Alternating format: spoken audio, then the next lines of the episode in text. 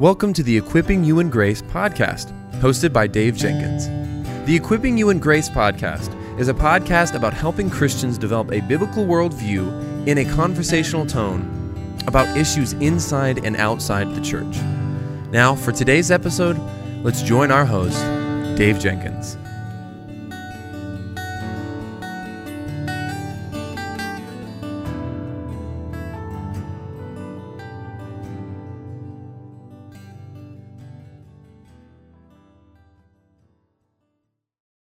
All right, guys. Well, welcome back to the Equipping You in Grace podcast. My name is Dave, and I'm the host for the show. And with me today is my brother in Christ, uh, Erwin Lutzer. Er, Dr. Lutzer, thank you so much for joining me again on Equipping You in Grace. Can can you catch us up on your life, marriage, ministry, and any ministry well, projects you've been working on? Thank you, Dave, for asking. I'm actually 81 years old. And I always say that the good thing about old age is it doesn't last very long. So, uh, what I want to do is to invest the rest of my life trying to think through issues of the culture, knowing how to respond. And of course, that's why I've written the book that we're going to be talking about. My wife continues to support me spiritually in every way, physically, I'm so fortunate that I have a wife, I have three daughters, all of whom married Christian men, eight grandchildren. Mm. So, Dave, you can imagine that we often are very, very busy as we travel around and uh, try to connect with them. But my great burden also is to pray for them. Mm. I prayed for one of our grandchildren today. I choose a different one every day of the week. And uh, we're living in a culture where parents oftentimes are not raising their children, the culture is. Mm. Thanks to smartphones and everything else. And uh, we need to pray as never before. Mm, that's really good, brother.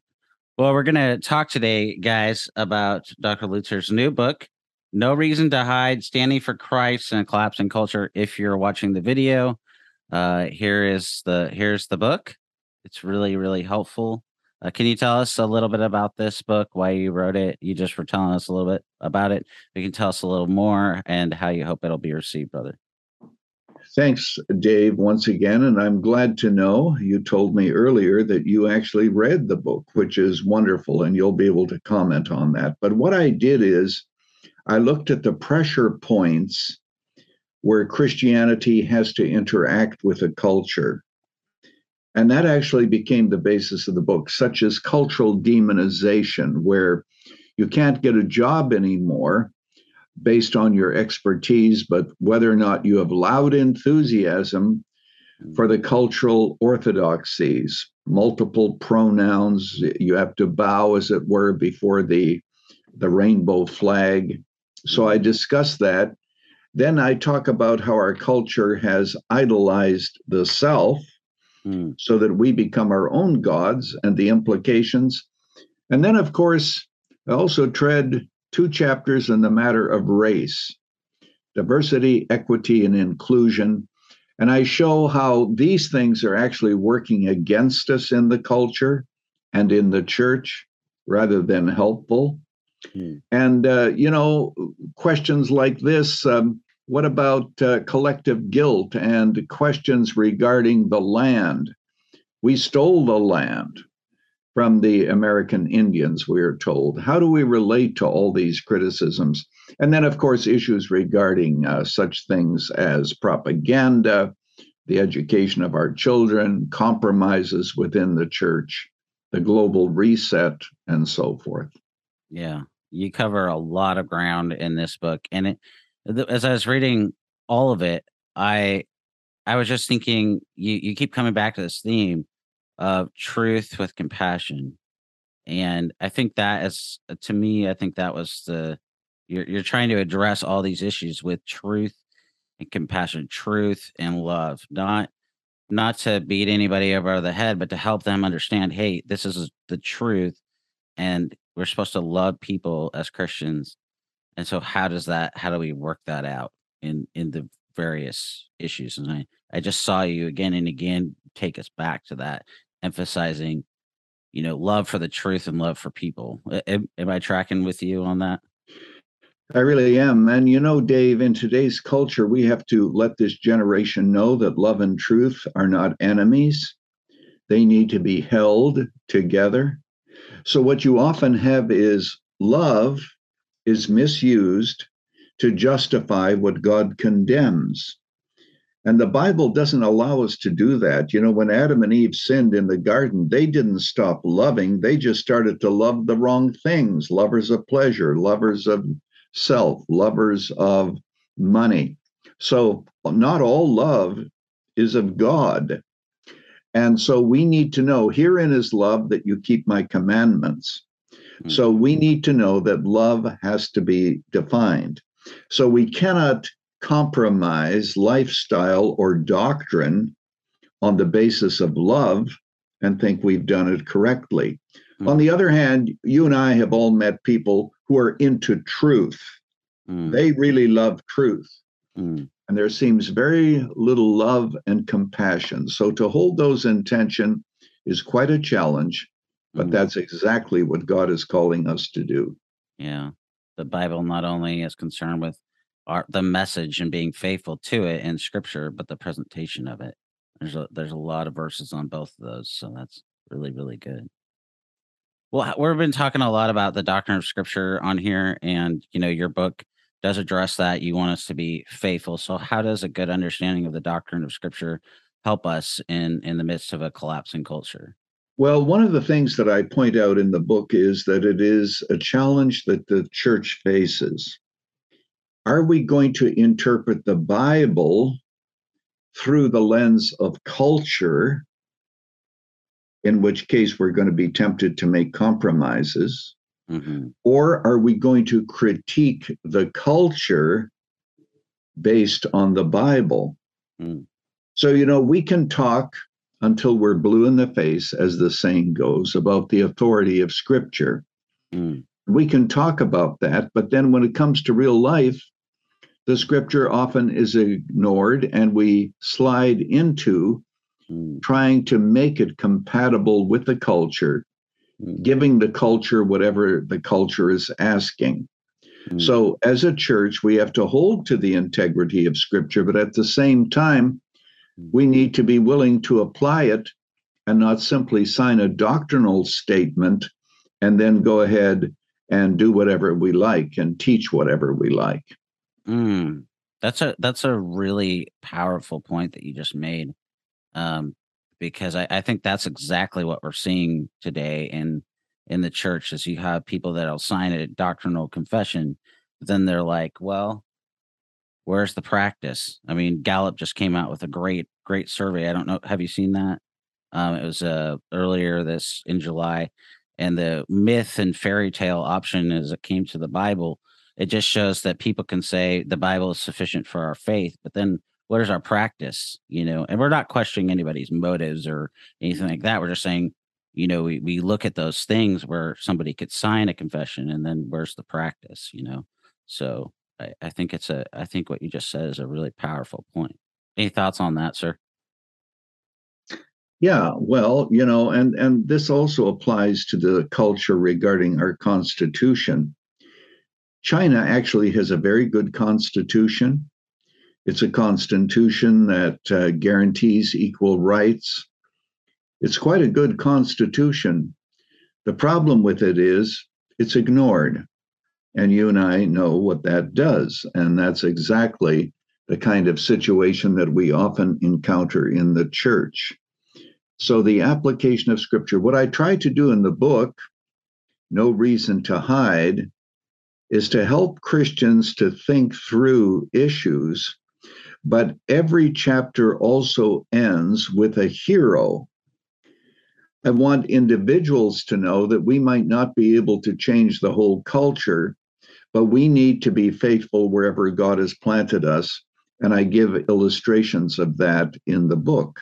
Mm. Because uh, the question is will we be faithful or will we learn to live by lies? What is exactly the thing that the culture wants us to do? Yeah. Yeah, exactly. And you demonstrate that. I I really appreciate in the book how you're demonstrating that through examples and the use of lots of scripture, you know, biblical worldview analysis, and uh, you, you do an excellent job in the book. So I think readers will be be pleased because you show the the arguments and how they don't cohere with a biblical worldview, but then you call it, as we just talked about, to to love the people that you know stand opposed to the biblical worldview, not just to you know beat them over the head with the Bible or club them, but to love them with the truth and with the love of Christ. So really good. Well, why should we as Christians not be ashamed of having a bias towards biblical values in an intolerant culture? Well, you know, we're told that we should not judge anyone. We're told that we should not discriminate. That, of course, is nonsense. As I point out in the book, everybody discriminates. Even the radical left, they discriminate as to where they go to church or don't go to church. Mm. They discriminate if they're going to hire a babysitter. So, discrimination is something that everyone does, and we're accused of it as if it's some kind of vice. As a matter of fact, one of the chapters in my book actually has the nerve to say it's a heading within a chapter the blessing of discrimination. So, the point to be made is that we need to be able to stand for Christian values, and we need to be willing to do that and to take any of the consequences, any of the criticisms as a badge of honor. Hmm. For example, in the book, I give an illustration of a dentist, a friend of mine, who uh, went through these diversity studies online in order to keep his license. At the end, he was asked the question, or he was given the opportunity to ask a question, and he's the only one who asked a question. Mm. He said, I don't expect my Muslim friends to think that it's a good idea that I eat pork. He said, I have Muslim clients. I don't expect them to affirm my desire to eat pork. He said, I don't expect my Muslim patients, yes, Muslim patients regarding pork. He said, even I have LGBTQ patients. Hmm. And he said, I don't expect them to affirm my biblical values. So why do I have to affirm their values? Hmm. And the answer basically was this you had better, or there could be legal repercussions. Mm. Now, what am I saying there, Dave? What I'm trying to help people to understand is this we must be willing to hold our Christian values and be proud of it, not in a wrong sense, of course, mm. but to recognize that that is something we are called to do. We cannot give the culture what the culture wants. Mm. Yeah, we and, and I think this is going to become really, really uh, clear in the in the next question. But before I, I'll preface it by saying this for those who are listening and watching. I've become very concerned about what is happening uh, to our kids. I have I'm in contact with all sorts of teachers all across the the United States, and I used to be a substitute teacher in Idaho, and um, there was a kid that came and he was he was a he was a boy one day and then he's uh he was on the autism scale and then the next day he he um was a, a, a girl. And we're our kids are facing parents are facing these types of issues and you talk about you talk about that in in the book. So what advice do you have for parents seeking to raise their children with biblical values in a collapsing culture you know, whether that's putting them in a Christian school or a homeschool or, you know, something like that? Well, first of all, Dave, one of the reasons I wrote that chapter in the book, I think it is entitled Will Our Children Be Educated by the Enemy?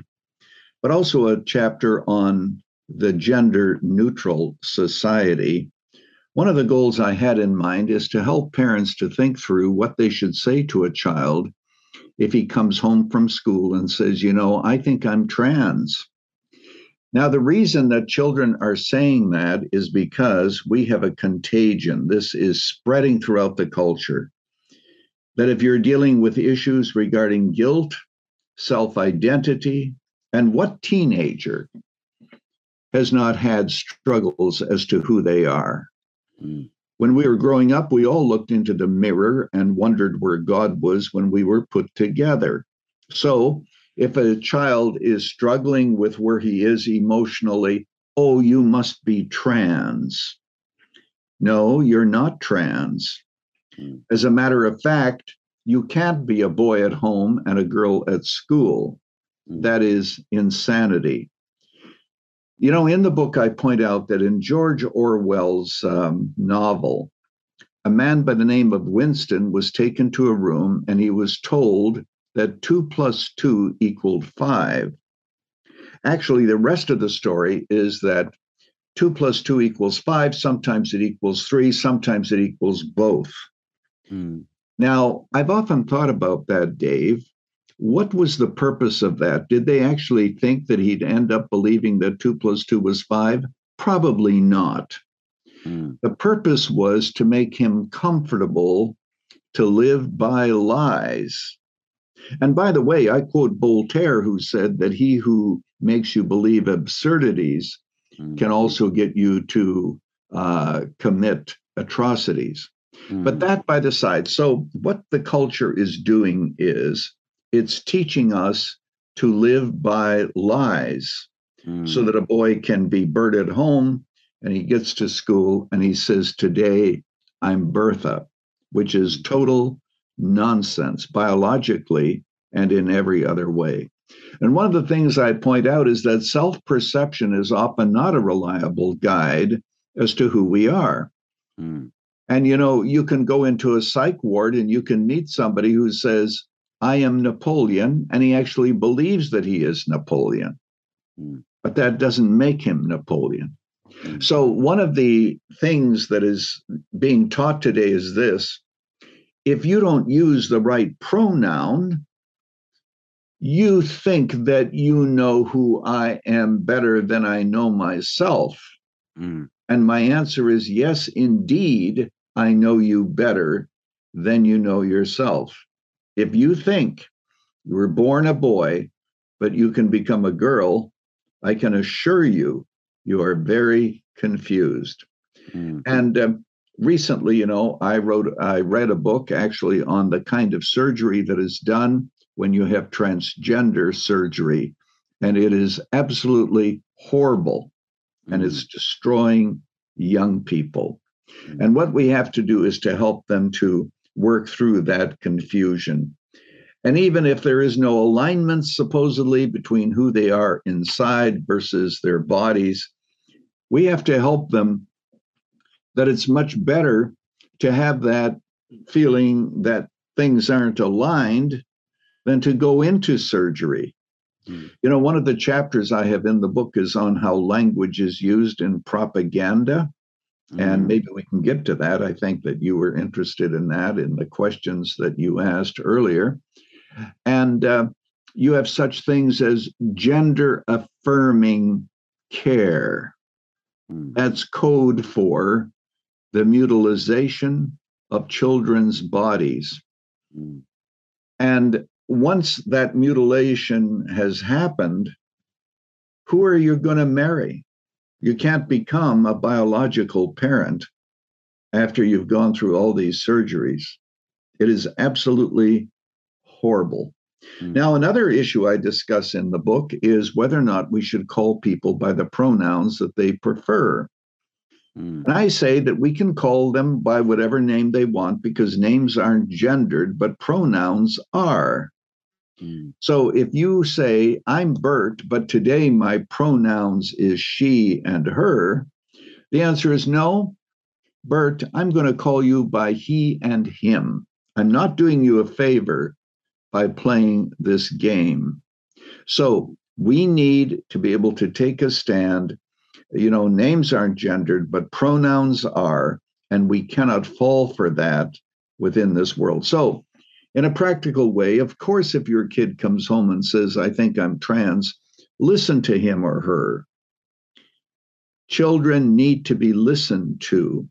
Help them to think through where they are at and give them an explanation and give them hope that they don't have to submit to this terrible cultural current. Mm.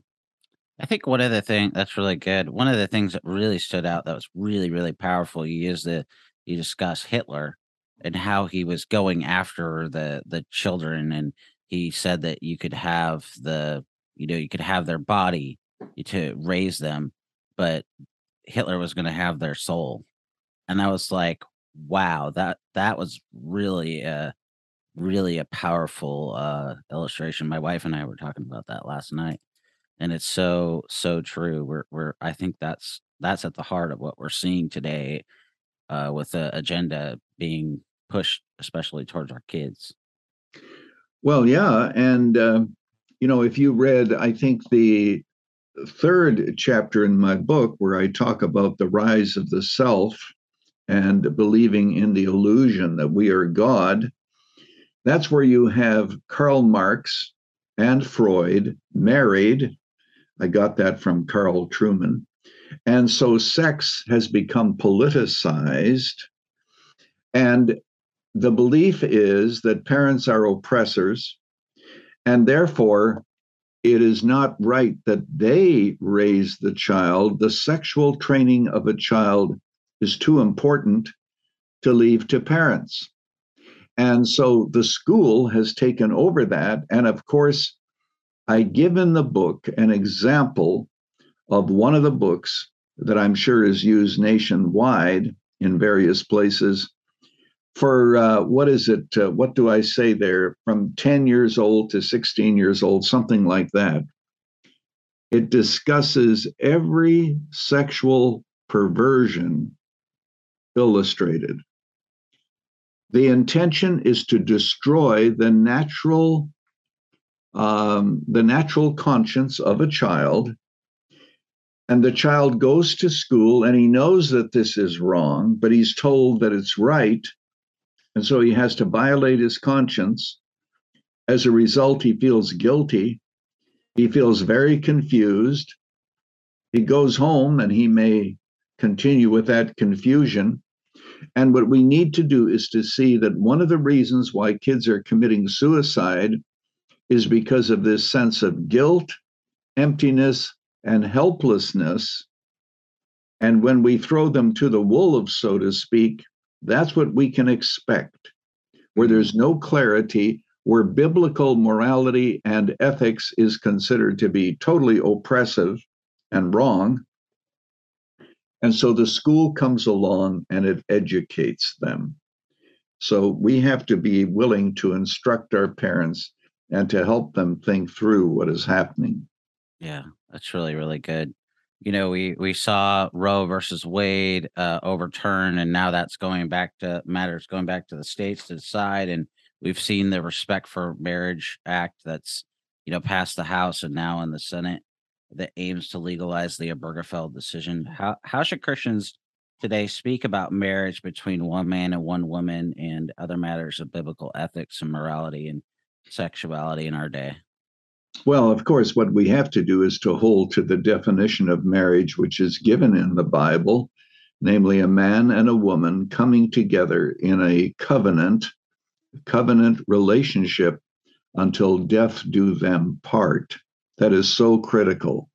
Now, in the chapter where I deal with the whole issue of propaganda, I point out that when you have things like the Equality Act or the Respect for Marriage Act, what we really have is a misuse of words.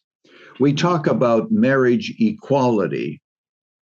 Well, we're making two things equal, which are not equal at all. Two men involved in a sexual relationship is not a marriage. Hmm. And yet we've allowed that to become a marriage under wanting to be known as those who have equality in marriage. Mm. And it's not equality. And so you cannot have, under the guise of equality, everything that you want to be equal. The Bible does not equal those two things. Thank you very much. So we as Christians must understand that. Hmm. Another word that is often misused is the word justice. Mm. I point out how that the word justice is a perfectly good biblical word used many, many times in scripture. Mm. But today you have environmental justice, mm. which means the whole Green New Deal. You have such things as marriage justice that we've talked about, same sex marriage. Mm. You have, um, you know, all kinds of different uses of the word justice, which should not be used because that is not justice. One of the most important verses that I quote in scripture regarding justice is in Isaiah chapter 59, where it says, Justice is turned away and righteousness stands afar off because truth has stumbled in the public square. And when you don't have biblical truth, you don't have true justice, people can say, whatever they wish. Oh, by hmm. the way, you also have economic justice, which is code for socialism. So you can use the word justice however you wish once hmm. you are cut off from biblical truth. Mm. So we need to think this through. We need to stand for what the Bible stands for and let the chips fall. Amen, brother. Amen. Really good. But you've you've mentioned propaganda and truth and standing for truth. Um, you know, uh, a few years ago, we saw, we heard, we learned the word post truth from the Oxford Dictionary. And uh, so, how how important is it that we're crystal clear in our language from God's word in a, this post truth culture that wants to twist and pervert the meaning of words? Well, you know that in the book on prop, uh, the chapter on propaganda, I say they use the same words, but they have a different dictionary. I've already talked about gender affirming surgery, which is basically the mutilation of the body.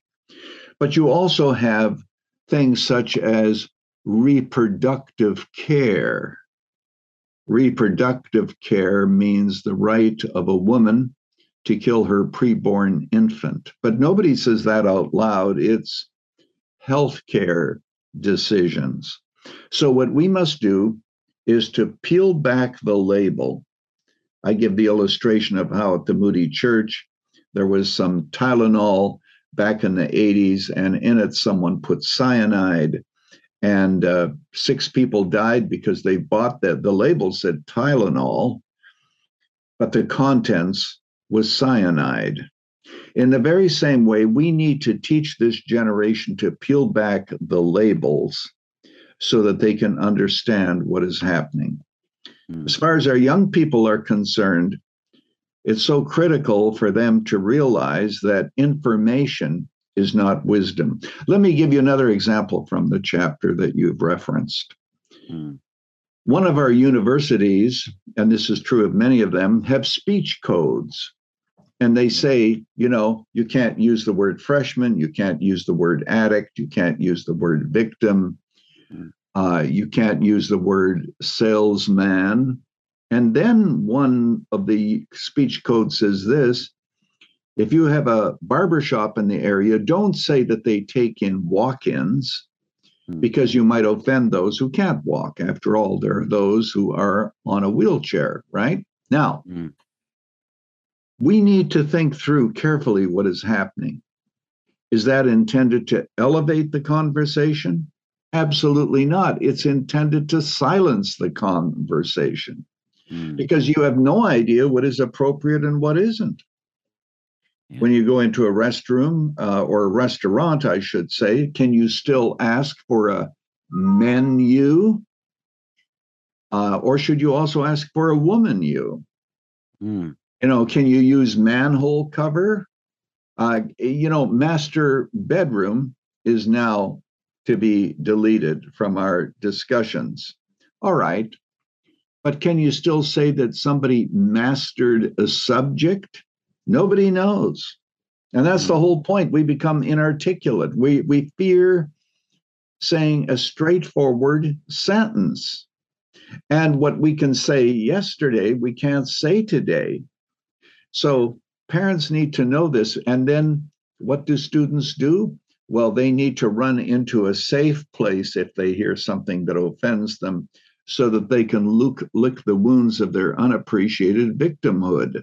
Mm. So that's where we are at. The intention of speech codes is to so narrow the realm of thought so that um, in the end you won't even be able to object to anything because there'll be no no vocabulary for it.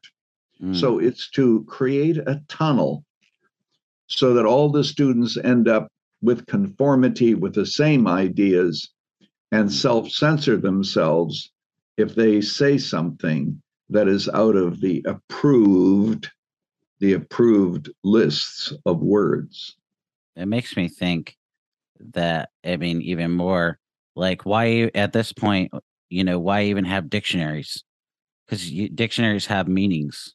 And so how can you even have meaning if we've if we deny um you know the the meaning and the purpose of of the the definition of the word so we're just going to change the meaning of all the words so that they mean whatever they think that they mean and and that just makes me think that you know why even have a dictionary so. well you know like george orwell says you know in that state of totalitarianism slavery is freedom and he gives other illustrations of it ignorance is strength so what you do is you you talk about strength, but really what you mean is ignorance, and um, that's the way in which propaganda works. And we have to help our young people to discern all that.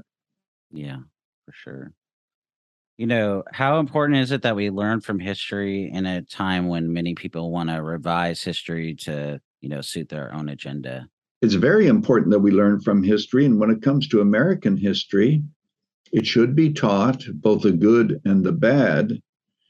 The objection that we have to the way in which it's taught today is all of America's ills are emphasized, and um, any good that there is in America is trashed. So uh, remember this people, many of our elites want us to hate America in my book, I discuss the issue, for example, of whether or not uh, the land was stolen from the Indians. And people who read the book can read about that. But the point that I want to make is this whatever dirt we can throw on American history, that is thrown, it's as if America invented slavery. Slavery was absolutely horrible, no justification at all. But there are still 40 million slaves in the world. And we must keep that in mind. Uh, and slavery is as old as Abraham, you know, going back. It's not as if America invented slavery, most assuredly. Now, all that to say, let's teach the history of America, but let's also teach its positive aspects. We have a constitution, unfortunately, that is not being followed today, but we have a constitution that's supposed to hold us together we are in a state in which we have these freedoms, hmm. not absolute freedom, but freedom within certain boundaries. We have freedom of religion, for example. And uh, that's a wonderful asset. Now, that's being challenged in many, many different ways. So, what we need to do is to have a balanced view of history. And if you want to judge a country by its history, Find a country that hasn't fought wars. Find a country that hasn't done atrocities. Mm. You know, it was um, the great historian Toynbee who is quoted as saying, Blessed is the nation that has no history, for history is a record of war. So let's put America in perspective and recognize how fortunate we are to be in this country. Mm, it's really good you know, uh, we're seeing the rise of quote unquote uh, progressive Christianity in our day. How should biblically rooted and Orthodox Christians speak to this movement? I have a chapter entitled, Will We Compromise with a Christian Left? In it, I tell the story, a true story about a church that went from being a Bible church, it was integrated but they were giving thanks to God. They were worshiping together, bearing one another's burdens. And then when George Floyd was killed, everything changed. From now on, they were being divided in accordance with their skin color. and how this fragmented the church. So the church today is being fragmented politically, racially, and we are forgetting that we are one body in Jesus Christ, worshiping together. Rather, people are being categorized into certain uh, categories, and we're being divided. Critical race theory, as I point out in the book, actually, of course, it was based on Marxism, the fact that you have oppressed and oppressors. Today, it's all designated by skin color. But critical race theory keeps tearing apart what Jesus Christ died to bring together. Mm. Colossians 3:11 it says in Christ there's neither Jew nor Greek, bond or free, Scythian, barbarian of all things. That didn't mean that Greeks stopped being Greeks and uh, you also have, of course, Jews continuing to be Jews, Scythians, you know, and all that they continue with their ethnicity, but there is a transcendent unity that binds us together in Christ. Mm-hmm. And many churches have lost sight of that and they've divided. And of course, I show how love is often used to also accept the LGBTQ agenda because we think that God is as inclusive as we are. So these are the kinds of concessions that are being made to the Christian left. Yeah, that's really good. Really good. You know, we we talked before, and probably one of the chapters that really was like, wow. Um, my wife is very familiar and talks about the the global reset. She's done a lot of research on this, but your chapter there on that was really good how important is it for Christians to understand what's happening out there with this global reset? And uh, how should we speak out about it? Well, you know, Klaus Schwab, whose book I quote repeatedly in that chapter, said that COVID has given us an opportunity uh, to make sure that we have a global reset. And that includes such things as the Green New Deal, which is intended to bring equity to all the countries of the world. Now, people must understand something. Just like white supremacy is blamed for everything, and if you are white and you're successful, you can take no credit for it because it's the color of your skin. You're a per- uh, person of privilege. And you got that wealth on the backs of others. That's Marx's premise. Now let's take that and expand it. It is believed that the reason that America is the most wealthy country in the world is we became rich on the backs of the poor countries. So now, in order to bring about equality, what we have to do is to dethrone America. America owes the world. That's why, when it comes to the Green New Deal, we're the ones who are investing in you know, uh, technology that supposedly is going to do away with all of the uh, gasoline and all of these things that cause the ozone. So the point to be made is what the Green New Deal wants to do is to use America to bring equity to the world. Hmm. And of course, the Bible predicts the fact that there is going to be a one world government. I point out that there are those who want a borderless world and we certainly see that in our southern border right now. There are those who are working towards a cryptocurrency, a digital currency, whereby all transactions will be monitored. And that's so simple to see today, given all of our technology. And uh, we're also working toward a situation in which there will be a collective government. You know, and Schwab, by the way, in his book, says that when the next pandemic happens, there's going to be discussions regarding civil rights and individual freedoms, but because of fear, people will submit. They'll submit to the vaccine, they'll submit to whatever restrictions the World Economic Forum and the World uh, Forum regarding medicine whatever it is, people will submit to it. So, what we must do is to recognize that this is happening, mm. and we must determine now in our hearts that when it gets to that, we will not bow, we will not submit. Mm. says in Revelation 13 that Antichrist is going to rule the world, but in Revelation 12, the preceding chapter, it says they overcame him by the blood of the Lamb and the word of their testimony. And we as mm. Christians need to learn what other saints have learned before us. Mm, so good, brother. So good. And you know, one thing that people may not be aware of is, and I've been telling people, you really want to stay up on what's happening, go to the White House website on their briefing, because in May of this year, they had several countries, Germany and several others, come in and they talked about the next quote unquote pandemic that's that's coming and they even they even say that in the in the, on the White House website.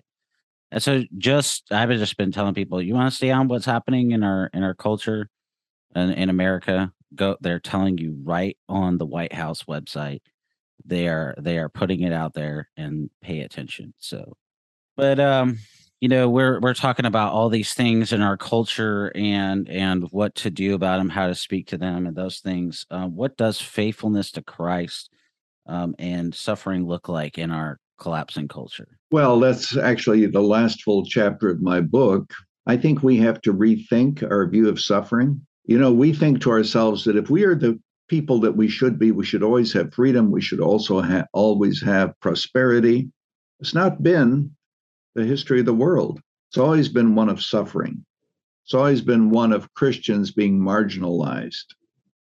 And uh, Jesus said this Blessed are you when men revile you and persecute you and say all manner of evil against you falsely, for so persecuted they the prophets that were before you. So we need to think through clearly the fact that uh, we are being persecuted, not sent to jail yet, although we have some instances of that, but marginalized. Are you going to apply for a job in which it is necessary for you to bow before the rainbow flag. It may be a job of teaching chemistry in a university. It may be a job in business, but that's the requirement. Are you going to be willing to write a letter and confess and apologize for the color of your skin? If you say no, you could lose your job a teacher here in the school system in Chicago said that he was told it is not enough for a, you to simply tolerate same sex marriage. You must celebrate it or you will lose your job. So, those are the kinds of decisions people are going to have to make. And we're ha- going to have to recognize that we have to join the saints of the centuries and be willing to suffer for Christ. Mm, that's really good. Good word. Well, you know, um, where can people go to find out more about you, either on your website? I know you uh, publish sermons as well and those things. Where can yeah. go to find out that material? They can go to moodymedia.org. Moodymedia.org. And Dave, if you could remind them of the title of the book, that actually they can go to mcmoffer.com com. MCM actually stands for Moody Church Media. MCMoffer.com and ask for the book, which is entitled No Reason to Hide. Mm. Well, just as we wrap up, brother, uh, as I always say at the end, you know, there's a lot that we could talk about, and that's equally true with this this book and these topics that you address. But what would you what what final takeaways would you have for our listeners and those who watch this? Well, I just want to end with the ending of my book. It's actually not even a chapter, it's sort of the epilogue. There is a story that David Bryan tells about being in the um, the uh, area of the gods.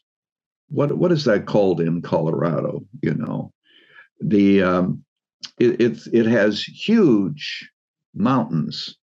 I mean, 60, 70 feet high. And uh, we've driven past it oftentimes when we are in Colorado in the springs. the Colorado Springs.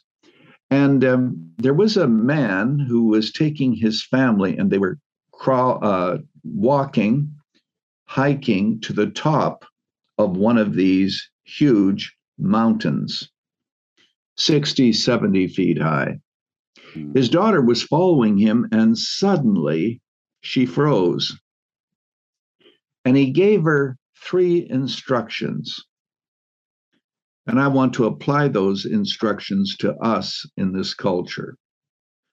First of all, he said, don't look around. Now, my book emphasizes that we should look around, but there, the point that I'm making is this we can get so caught up with the news and all of the hype of our culture that we lose our perspective. So he said, Don't look around, look only at me and keep walking. Hmm. And I say this that um, let's look at the culture, but ultimately not be so absorbed by it that we forget we shouldn't spend all of our time listening to the news. Mm. We should look only to Christ, the author and the finisher of our faith, who suffered for us and he died on the cross. And then what we should do is also to keep walking, keep being faithful wherever God has planted you. And even as I've talked here, Dave, I do remember that the point of the place in Colorado is called the Garden of the Gods. You can look it up online. You can see the beautiful formations that are there. And that's where that story happened. So don't become too absorbed by looking around look only to Christ and keep walking. That's my word. Amen, brother. So good. Well, guys, we've been talking today with my brother, our brother in Christ, Erwin Lutzer. Uh, Dr. Lutzer, thank you so much for your time. And guys, the book is uh, No Reason to Hide Standing for Christ in a Collapsing Culture.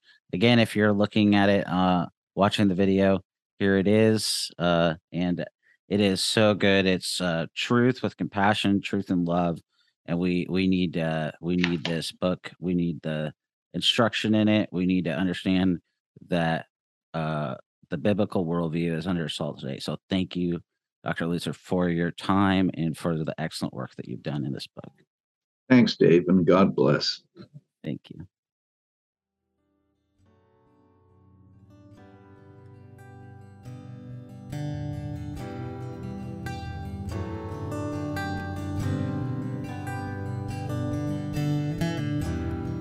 Thank you for listening to the Equipping You in Grace podcast. If you enjoyed it, please subscribe, rate us on the app, and share this with your friends and family on social media. If you want to find us on social media, you can find us on Twitter at Servants of Grace, on Instagram at Servants of Grace, or by searching at Servants of Grace on Facebook. You can also find this episode and many others like it on the front page of our website, servantsofgrace.org.